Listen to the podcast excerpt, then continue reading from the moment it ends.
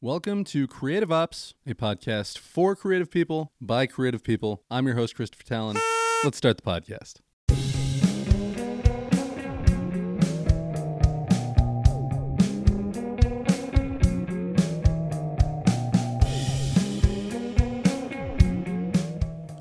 So there's some music that I made with GarageBand and my electric guitar here. How's everybody doing out there? I am feeling fun and productive. Probably would have been more productive and got this podcast out sooner had I not been goofing around with the music tools. But hey, you know, it was worth it. Today I'm going to talk to you guys about some of the stuff that I've been blogging about lately. Yeah, that's right, I have a blog. You should go there. It's at christophertallon.com forward slash blog.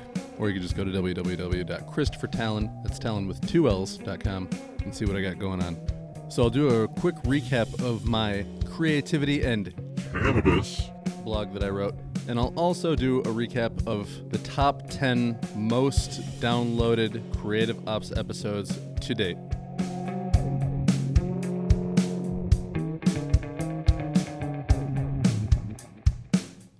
All right, folks. So, from the blog Cannabis and Creativity on ChristopherTallon.com.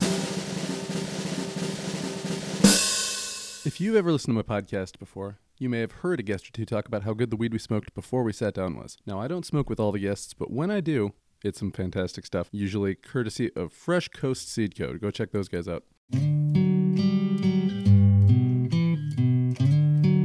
Here is the post for anybody wondering cannabis makes you more creative, right? Well, being that I like cannabis and also host a podcast centered around creativity and creative people, I thought this an interesting topic. So, in order to do this research, I dug into scholarly stuff, no, you know, quote unquote pro weed websites. And I just wanted to know one thing Does cannabis make you more creative, and why or why not? There was one study that I used first that made the, the point that I wanted to share that cannabis with low potency does not have an impact on creativity, and highly potent cannabis actually impairs divergent thinking. It suggests that even convergent thinking is negatively affected by cannabis. So, maybe being high in and of itself isn't the solution to being creative.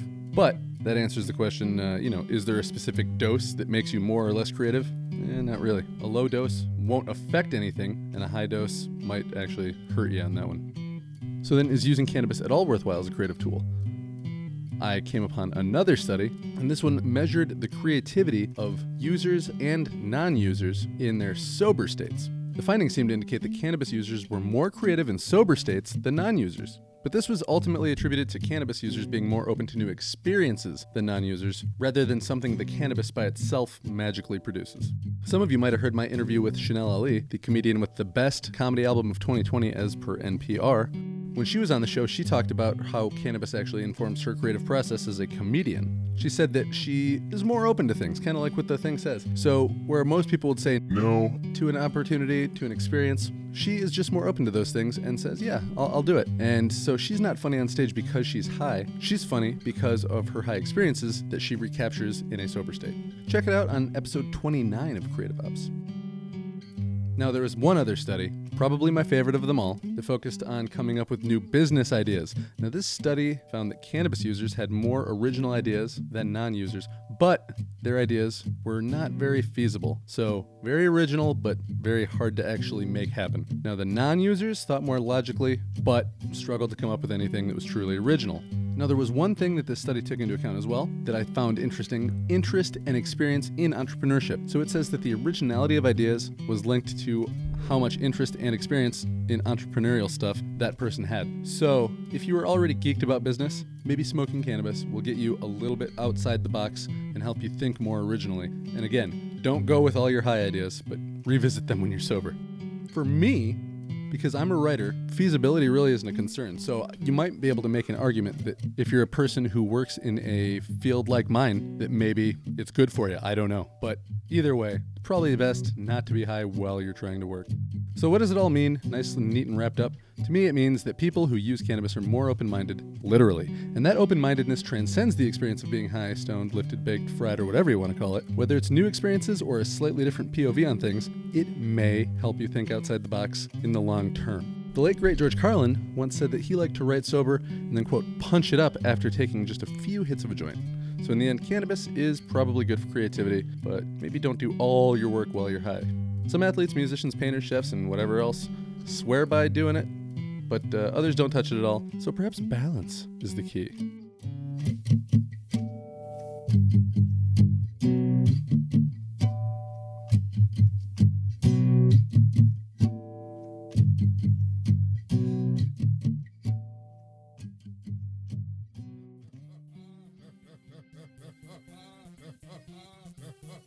Oh, just kidding. They us. We can lie to them. All right, now for the top 10 most downloaded episodes. I know what you're thinking. That's only out of including today's episode 47.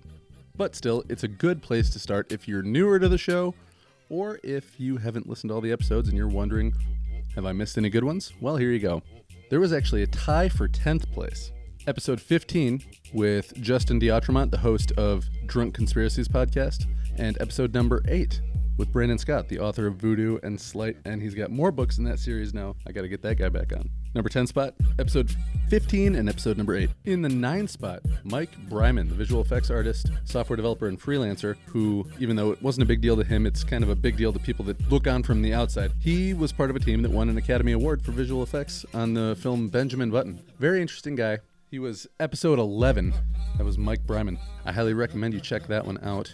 Episode number one with my buddy Paul Brogan, the owner of Rivertown Adventure.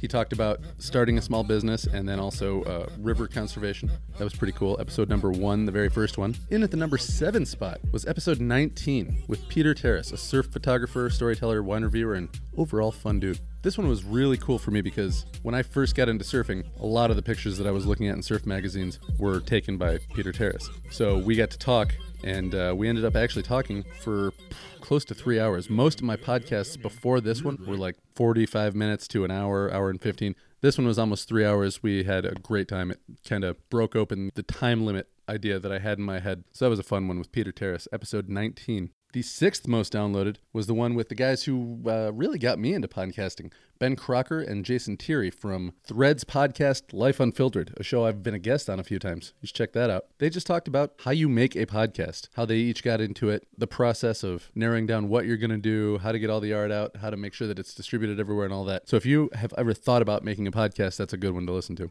Now, I had said a second ago with the uh, blog that I was reading that a lot of times people that come on my show with me smoke a little bit of cannabis, and we try to get it from Fresh Coast Seed Co. whenever we can. They were on uh, episode number five, and that's one that just keeps getting downloaded. Fresh Coast Seed Co. My buddy talks about all the things that he did before he became a cannabis farmer, which includes construction jobs, working on a fishing boat in Alaska, and then finally settling into what he does now, making cannabis, coming up with brand new strains of it, and winning the Cannabis Cup in 2019 in Detroit. So, really fun interview uh, to see where good weed comes from and what kind of people make it. Okay.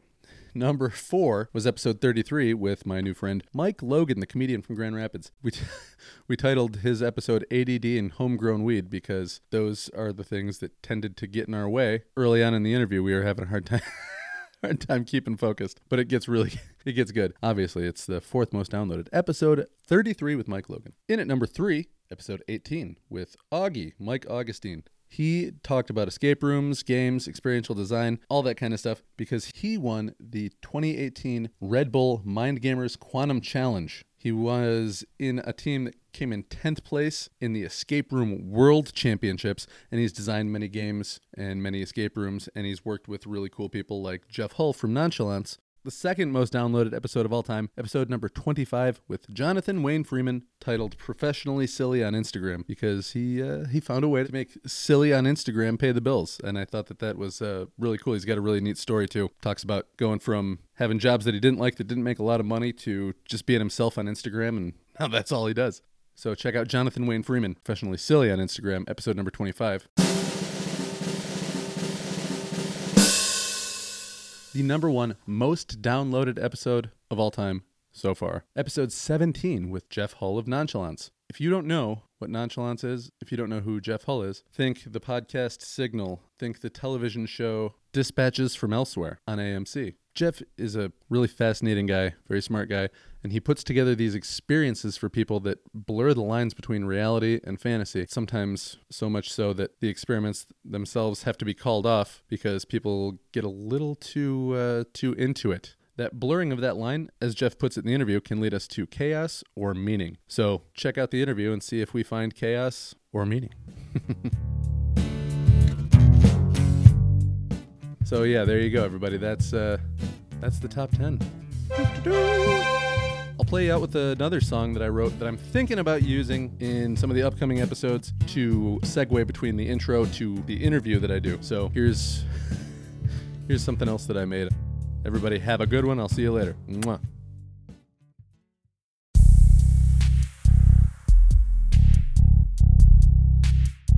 Okay, that's actually a good question.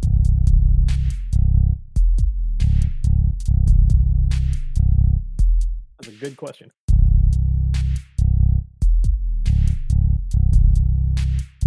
I might need you to rephrase the question.